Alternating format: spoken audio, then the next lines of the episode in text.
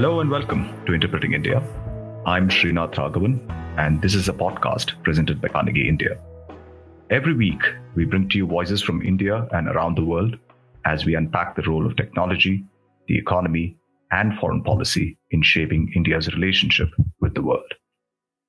In the wake of the recent coronavirus outbreak, we are now recording and producing episodes of Interpreting India remotely. So please bear with us if there are any issues with sound quality. The outbreak of the novel coronavirus, officially named COVID 19, has brought the world to a grinding halt. Governments across the world have ordered people to immediately adopt social distancing, to stay away from workplaces, educational institutions, businesses have been asked to shut down, all in order to contain this contagion. Now, this in turn has severely affected economies across the world, with global trade and markets taking a severe downturn, particularly in the wake of mass panic selling in the financial markets. In this episode of Interpreting India, we want to understand the COVID 19's economic impact, both globally as well as its consequences for India. Joining me today is my colleague Suyash Rai.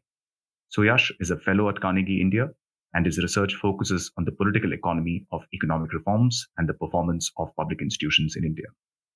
Those of you who follow us regularly uh, will know that Suyash is a very well known commentator on economic and political economy issues uh, in India.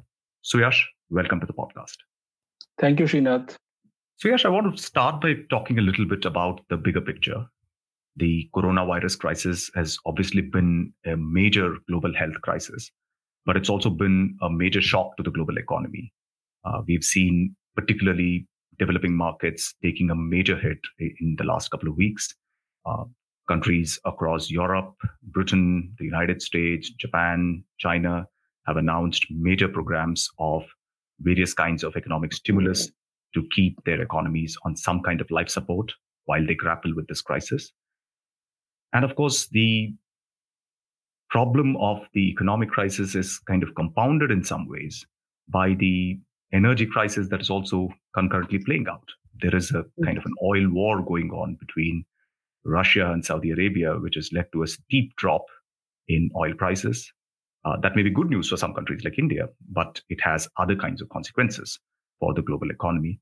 I was wondering if you could begin by getting your sense of what kind of a shock do you think the novel coronavirus has been to the global economy, and we can then get down to India. So this crisis is a totally, uh, I mean, global crisis. So although it began in China, which is the main manufacturing hub for the world, and started with uh, much more of a supply shock to begin with, because large parts of China had to be shut down for some time so that they could deal with this uh, crisis. And at that time, the countries to which China exports were not as uh, I mean, significantly affected.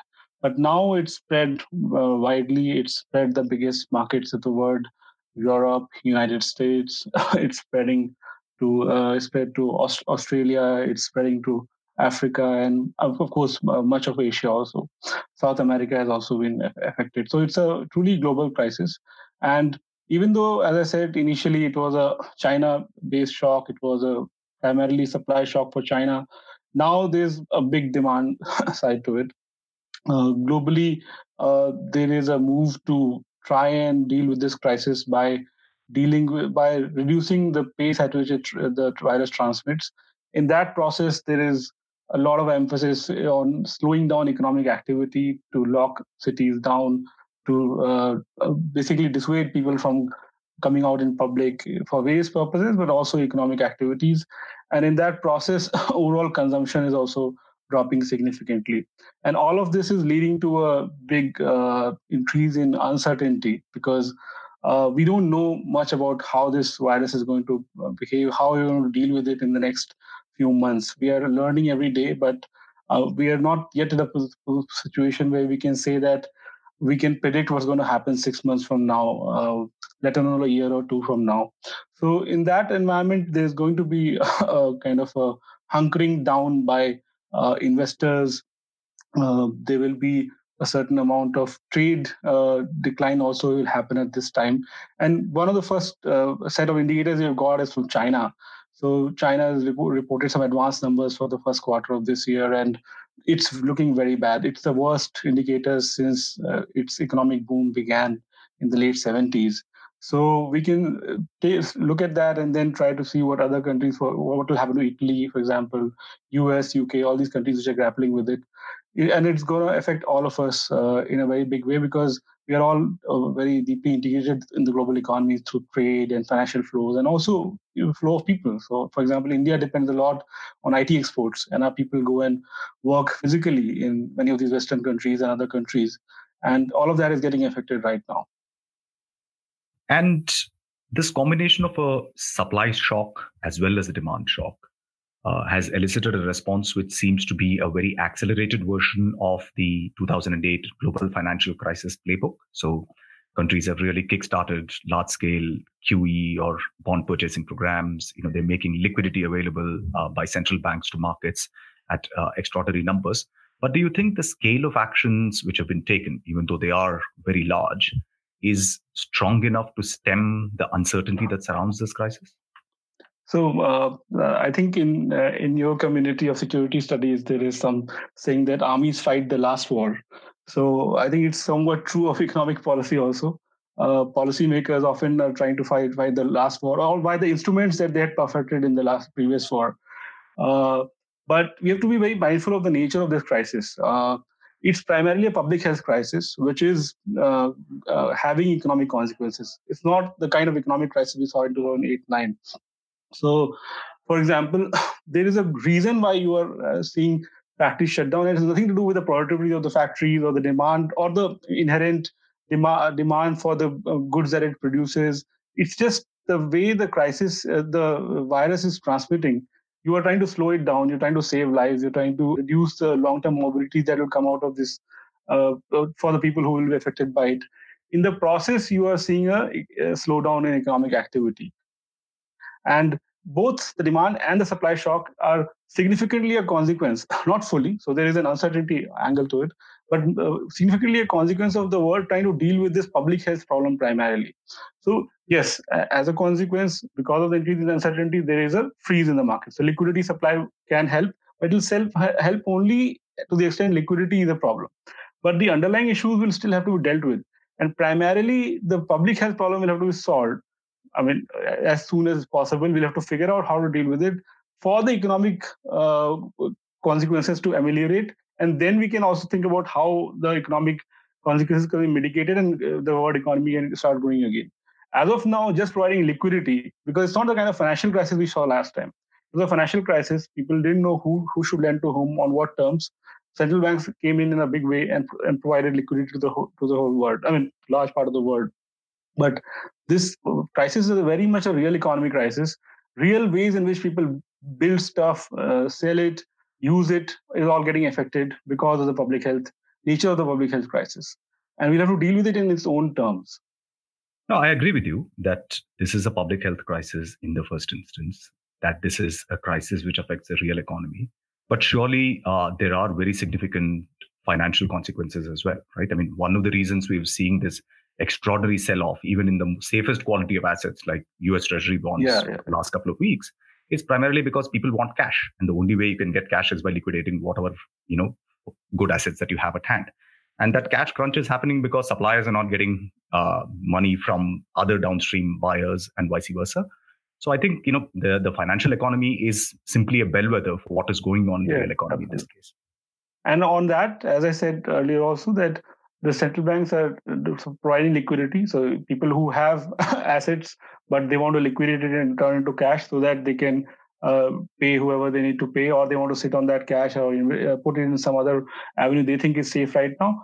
They they should continue doing that. But the underlying crisis will have to be dealt with, as I said, in its own terms, and it will require dealing with the economics of coronavirus itself. So, uh, how do you deal with it while minimizing the economic cost of the virus?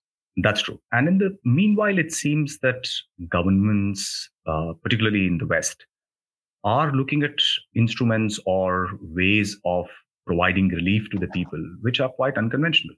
you know, you had, for instance, Germany, which is otherwise such a fiscally conservative country, now agreeing to roll out this program of support.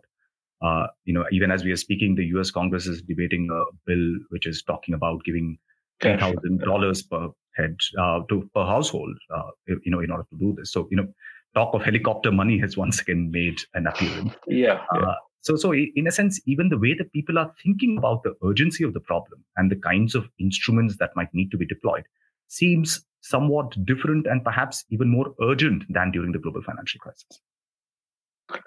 Yeah, and and that that aspect of the response, which is still so part of the word actually is still under consideration, is uh, to do with the mitigation of the consequences of the crisis, and also to do with how uh, we can cope with the crisis. So uh, for example, the idea of giving people some minimum income for some time to sustain themselves is not just tied with people, I mean, who will lose their jobs and not have economic opportunity for some time, but also by creating opportunities so that they can uh, stay at home and not step out and they can actually uh, practically do what is called social distancing. So they're linking it right now to the problem they're, they're, they're facing. And I think that part is more, more interesting. And to some extent, the kind of fiscal transfers and all we talked about overlap with the public health response as well. But beyond that, uh, we'll have to think about, I mean, where in a couple of months, where this situation is, and do we need to do more than that? But what do you think the discussion in India on the economic dimensions of this crisis is already at a significant lag to the focus on public health? I agree with you entirely that the public health dimension is first and foremost. But given the nature of the Indian economy, with so many people working in the informal sector, uh, people do not have security of job. They do not have contracts. They do not have various kinds of, you know, health uh, benefits, etc., linked to their employment.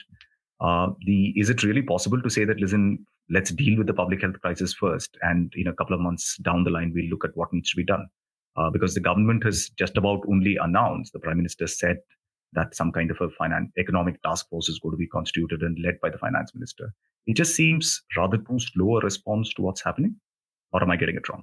We are also somewhat lagging behind on the uh, detected numbers. So maybe I mean I, I think we are I mean we are we've been a little lucky on this in the sense that it's come a little late to us than from the rest of the world, and the sense of crisis and urgency is much greater there. That's one reason why we are uh, still considering is uh, economic responses and while focusing much more on uh, what is to be done in terms of uh, preventing it and uh, dealing with it. But I want to talk a little bit about the uh, economic response to the public health crisis or the, the, public health response and its economic consequences. So, the, I mean, if you want to just think rationally about what what is going on right now, there is a virus that is transmitting, and its its consequence is that there is some mortality that is associated with it. Some people who get it are at risk of uh, the, uh, dying because of it, and in uh, trying to deal with it, you are trying to reduce the transmission. If you look at India's context, what you have is that, and you look at the virus's known characteristics uh, from what is how it is kind of shown to work in other parts of, of, of the world. What you see is that it disproportionately uh, creates mortality in people. I mean, uh, I mean, leads to mortality in people who are uh, of higher age, and that in India is a very small percentage of the population. Uh, if you if you want to think in a very hard nosed manner, about uh, six percent of the population is above sixty five years of age. They're at real risk, and they have to focus on protecting them first Second, uh, one more uh, category of people who are at an enhanced risk are people who have uh, some kind of respiratory disease which has been going on for a long time, so chronic disorders. That in India is a very big problem. So uh, we are we carry about a third of the disease burden of such diseases across the world, even though we are less than uh, one fifth of the global population. So that creates a enhanced risk for India. So when you're thinking about dealing with this crisis, and you want to respond to it by uh, a variety of instruments. But for simplicity's sake, there are two types of instruments. One is that you want to do lockdowns of uh, economic and you want to restrict economic activity. The other instrument is say just testing and uh, isolating, quarantine, healthcare, that package of activities. You have to think about it rationally and say, what kind of uh, response can I give so that the uh, the uh, mortality and morbidity costs that I'll avoid are actually uh, more than the cost that I will incur in doing all of this. So, and on that will depend a lot of hardships that come. So, if you uh, look at it, what is happening in India today, part of the uh, response that has happened is voluntary. People are themselves kind of shutting themselves in their houses and taking some preventive uh, precautions. But uh, a lot of it is also top down. So government action is also there that you cannot do such and such activity, such and such thing, places are shut down. Entire cities are being locked down. About uh, uh, uh 80 cities or so are in, in lockdown. All these things, I hope that this is being thought through rationally. That each city there is a genuine risk perception and a reasonably rational exercise has been done about what could be the consequences in the I mean, given what the information we have. There's a lot of uncertainty, but what information we have, and can that uh, is a lockdown the right kind of measure to do to deal with that? Once you've got that balance right, that will determine the economic consequence that you actually suffer. Other than the global demand and all that will all all affect, but I'll come to that later. But that it's endogenous to your own policy response.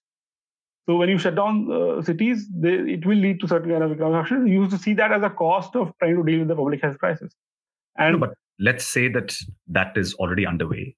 That's now a given. Uh, I'm recording from Mumbai. Maharashtra is pretty much under a lockdown till the end of the month. Uh, perhaps that can go on for longer.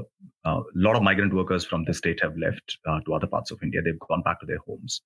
So, in a sense, we are already in a situation where government policy has, and let's say with the best intentions and the best informed uh, choice that they had, they have taken this decision. But clearly, in, in that sense, the economic consequences are already playing out, right? I mean, it's, it's not like that's yes. going to so, turn up with a lag. Right now, it's a shutdown of two weeks, 10 days. And uh, one can argue that whether you need to compensate or think about some uh, mitigating uh, using some uh, instruments that mitigate hardship for this period maybe I, I, think you should. But it's, it's a debate one can have. But once you start talking about this as a mon- several months of uh, lockdowns and opening up lockdowns and opening up then you need to have a serious conversation about what is the trade-off that you're making. So right now we're talking about a week or two weeks horizon and it's just began. I mean today was the first day when we are recording this and when there's an actual, I mean, citywide lockdown that is happening. And we don't know yet how long this lockdown will have to continue before we can seriously say that we've contained this crisis. And then we can think about what the steps are. So if we go down this path and say there's uh, several months of this process required, then we'll have to rethink whether the lockdown is the right strategy. And then we should maybe think more on the mitigation front. That's the I mean calculation that you need to make right now you're not in the position to make that calculation. You can do some short term mitigation strategies for, and in that i would say that india is better off using its current capabilities because i don't think in the short run you can build new capabilities.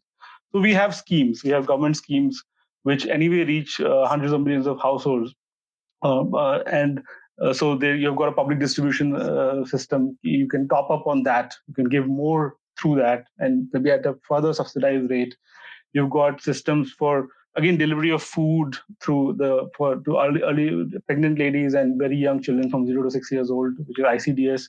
You've got midday meal scheme. You can top up on that and give more through that.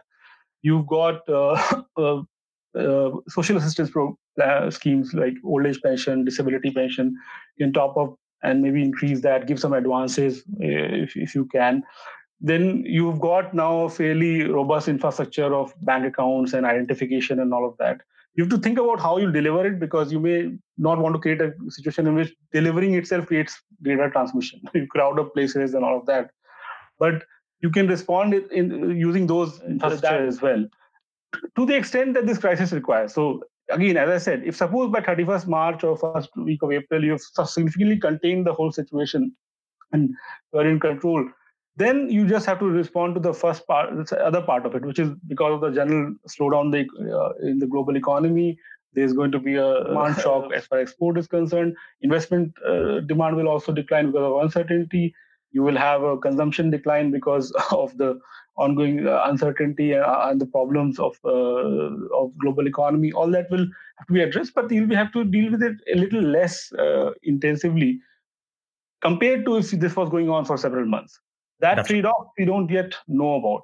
And. I think in India's context, it's much more difficult to make these trade-offs because we are not a $50,000 per capita income country. We are a much low, poorer country. And anyway, our economy has been slowing down for two years. We've got uh, people have to make much more difficult decisions, and we have to be very hard nosed about the decisions, given our demographics, given given our overall disease burden, and all those things. Sure, but if you can just talk about the first bit, uh, you know, expansion of say immediate life support, literally through these kinds of schemes that you talked about. Uh, and in the past, you know, in this program, we've uh, discussed with you about what the fiscal situation in India is. You've always been a bit skeptical about calls for enhancing fiscal spending because it's been your reading that more than just putting the money out, we also need to have effective ways of using any kind of uh, fiscal stimulus. But in this case, clearly that's not a problem. As you're saying, you know, there are ways in which we can push the money out, so to speak. But yeah. Is there fiscal bandwidth? Yeah, so on that, there is very little fiscal bandwidth because we've been trying to get back to the fiscal deficit target that we had set uh, under the FRBM law. But because the economy has been uh, struggling to grow and government expenditure has been, at least for the last couple of years, a significant driver of uh, of growth, they have I mean, government has struggled to uh, uh, maintain fiscal discipline. At state level, I think there is more fiscal bandwidth. So, for example, this year, on the aggregate, the states are actually budgeted to have well below uh, the uh, require uh, the allowed level of fiscal deficit they are supposed to have. Three percent is allowed, and they're budgeted to have about two point seven percent of GDP. So, if the states can do more, I mean, depending on the depth of the crisis, again, I said we don't know enough about it. If there is the depth of the crisis is much greater, we'll have to think about export, expenditure substitution. So we have to think about cutting some expenditure and uh, putting more money into these kind of measures, which is which are more to, re- to relief for people who are suffering real hardship. Even very, I mean, unthinkable kind of things. For example, we don't think about giving pay cuts to government servants usually, or pension cuts, or, uh, or these kind of things. But if the crisis gets really deep and prolonged, we'll have to think about these kind of measures. And, and if you look at the uh, economic point of view, uh, that expenditure substitution will be welfare enhancing because you'll be putting in more money in the hand of people who have, who have more propensity to consume it immediately, and in fact, they need need to do it anyway. So uh, those kind of measures. But again, the main variable here is how do we deal with the public health crisis in a rational and I mean uh, robust way, which is keeping in mind the costs and benefits of dealing with any crisis management strategy that you have based on that you will have different other other consequences. To put the entire working age population uh, uh, at home by force and that to vast majority having no formal sector employment. 90% workers in this country don't have even an, an obligation to be paid one day's wage when they're fired. Exactly. And among among the rest 10% only 5% have some kind of a contractual obligation to be paid some days wage before they're fired so we are dealing not in a European and American context. The trade-offs here are much more complicated. And uh, as, as this situation goes further, I think we'll have to think rationally about what kind of public health response and what kind of we can have and how can we cope with the crisis with this challenge without destroying our productive capacity and without having a huge economic uh, cost you see the key variables right like if you lock down you are creating for example you just referred to migrant workers. Why are they going back? Because they don't have enough cash to sustain even for a f- couple of weeks, perhaps. That's true. Uh, in in Bombay, it's an expensive city to live in, and the way it works is that India, there are more than 100 million people who have seasonal migration. They go come from, for example, Odisha to Gujarat, Bihar, UP to Delhi and Bombay, South South Rajasthan to Gujarat, Ahmedabad, and nearby areas large number of people who go and work for some time and they every week or every day some in some cases depending on the, the situation they give remittance back. They don't keep money with themselves. And they don't have that much luxury to ride this out for months if it goes along. That's so uh, we'll have to think about uh, our demographics is different. We have only 6% people over 65 years of age. So uh, we have to protect them specifically and that can be done through a different strategy than just locking down the entire i mean i'm just thinking what what we can do so that we are not destroying uh, more than we are protecting. Yeah sure. And do you think this sudden sort of drop in oil prices which has been happening partly as a result of i suppose demand drop but also because of this oil war going on between Russia and Saudi Arabia. Uh, I've, I've seen figures like saying that's going to give the government of India some three lakh crores or something like that in terms of uh, revenues, with which uh, you know. all that is all that is based on assumption that economic behavior will not change because of the crisis. the right. crisis, I mean, we import because we use petrol and diesel. If railways are not running, what mm-hmm. kind of saving can you have by a lower price of right. oil?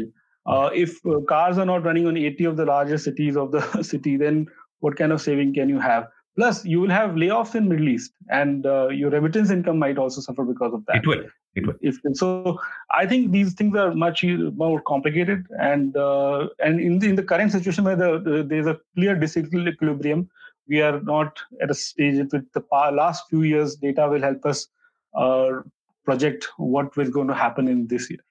Right. I want to talk a little bit about the forward-looking aspect of it, which you said, on the assumption that this continues for even say a few weeks continuously. Then clearly we are going to be in a very different kind of terrain, and I think there's going to be a lot of uh, ask from the government to support various kinds of businesses, whether it's small and medium enterprises or it's larger corporates. Uh, and I'd like to just talk a little bit about these two things. So uh, SMEs, I think after the demonetization shock. This is perhaps another major crisis that has hit them. And uh, I, I, really wonder what you think their strategies for mitigation and coping with this situation are going to be. Because uh, as demonetization showed, you know, it's very easy to put them out of business, and regrouping and getting them back on their feet is not at all easy. Yeah, so it's if this crisis continues for uh, months, uh, weeks, maybe less. But if it goes on for months, and if we respond to it in this way by uh, top-down lockdown orders, and we are we are very much keen to look at only one side of this, then we will see many many bankruptcies uh, in not just in SMEs but also other firms because uh, they may not have the reserves to ride this out. Some of them may cope by cutting costs and by uh, by dealing with layoffs and those kind of things. But uh, if you have revenue declining by a huge percentage, and if it goes on, for example, one of the largest categories of SMEs in India is uh, the restaurants, you know, restaurants and uh, small hotels and all, very, I mean, hundreds of thousands of them. So if they have no revenue going on, they cannot, I mean, the way they will pay salaries from and where will they be able to pay rents from and all of that. So if economic value is destroyed, then beyond a point, really, you cannot do much. What government, I mean, could consider going forward is a couple of things I think are worth considering. One is that you could uh, maybe have a short period of moratorium on the bankruptcy filing process so that you get a little bit more time of a breather to deal with this uh, big exogenous shock. Uh, some countries are considering it. We could also consider it. We have a very strict, otherwise, bankruptcy process. And uh, if that process is fully adhered to in this time, we will have a, many, many more bankruptcies just clogging up the system. The other is perhaps you can consider uh, providing uh, some form of bridge loans, which in an equitable manner. I don't like the business of picking and choosing sectors and firms. It uh, in our political economy, it might lead to behavior which is somewhat perverse. So I would say we should uh, create a mechanism in which uh, uh, again, it will all come down to the cost eventually. But for some time, we will tide over and pro- uh, protect some productive capacity. The key point here is that the bankruptcies is, I mean, if if it can be quickly resolved, somebody else takes over the firm and runs. It's just facts of the world. Somebody got unlucky they, while they were running the business. This uh, shock hit them, and they had to lose control of the firm. Lots of people, shareholders, get wiped out. But in the current context, if the crisis continues, the bankruptcy resolution itself will be very difficult because nobody will have the capital. Very few people have the capital to actually uh, take over and run the firm again. So it's a very unique situation in that sense, if it continues for months. Therefore, I'm saying that these kind of special dispensations are very required. Otherwise, I don't believe that the government has any business trying to protect firms from bankruptcies in uh, in a crisis, which is different from this kind of a crisis. So, and then once you've given the bridge loans and all, some of them will written off, they'll be NPAs and all, then you'll have to create a situation in which a couple of years, three years down the line, the fisc absorbs part of the shock. That's right. And uh, this crisis is also coming for corporate India at a time when corporate borrowing, especially external commercial borrowing, seems to have been on something of a high over the last few years. Mm-hmm. How do you think uh, this loss of value is going to help them cope with that particular dimension of debt servicing and ability to really stay afloat? So, uh, what happens usually in a crisis where there's a significant demand shock is not just firms, also individuals who uh, make money off firms, they will be borrowing more to tide over this period. So, that is going to probably increase. And I'm hoping that government will allow more capital to flow from outside into firms to be able to tide over this period because especially if it government goes on a central or state government goes on an expenditure uh, spree to respond to this crisis they will be crowding out most of the household financial savings in india. They're already crowding out uh, large i mean lion's share of it. And if they uh, further try to do a fiscal expansion in this context which may be required if this persists then uh, firms should also find a way to get capital. Individuals should go find a way to get capital. We should perhaps consider lowering of capital controls and allowing more. And our current account balance right now, I mean, the situation is not bad on that front. So we, we should consider um, opening up more avenues for firms to uh, and individuals to seek capital from rest of the world. But at this point, we are seeing something of a flight of capital from, at least in terms of institutional investors from abroad, pulling out from India, right? Not just India, but all emerging markets. Yeah, the institutional investors are pulling out. they are de-risking at, at the moment. But if uh, at some some term they will lend lend to you, and firms have a right to be able to borrow and sustain through this period. And clearly, I mean, it, it depends on the uh, lender and the borrower what terms they'll agree with. I'm talking about the regulatory restrictions on borrowing and sure. taking capital from abroad. Those uh, at the moment, especially because there's a good chance that the government is going to crowd out most of, the, I mean, corner most of the household financial savings in India in the next uh, incoming period. Sure. So, Yash, if you had to give the finance minister any couple of pieces of top advice in terms of what she should be thinking about when she looks at this task force to deal with this crisis, what would the top two or three policy suggestions from your side be? I have two suggestions. Both of them I've already um, discussed. One, think very careful carefully about the costs and benefits of the response strategy that you have with respect to the crisis itself. So that's not in the finance minister's domain but she sits in the same cabinet. She should work with her other colleagues uh, about who, in india's context what is the right response. The second is while trying to mitigate the hardships caused by this crisis use your current capabilities your schemes the accounts and the identification system that you've built to reach directly to the households so that you, you put money in the hands of uh, people who most need it. And the third, which is the additional, because I don't think it will be accepted, is consider very seriously uh, expenditure substitution strategies.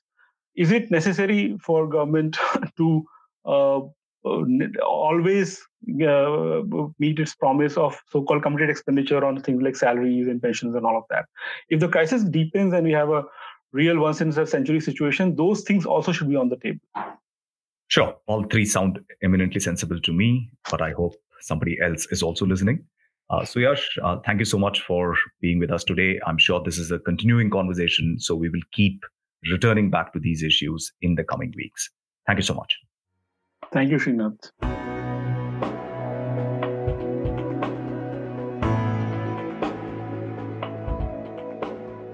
Thank you for listening to this episode of Interpreting India. Stay safe and don't forget to wash your hands. For more information about the podcast and the production team, you can follow us on social media and visit our webpage.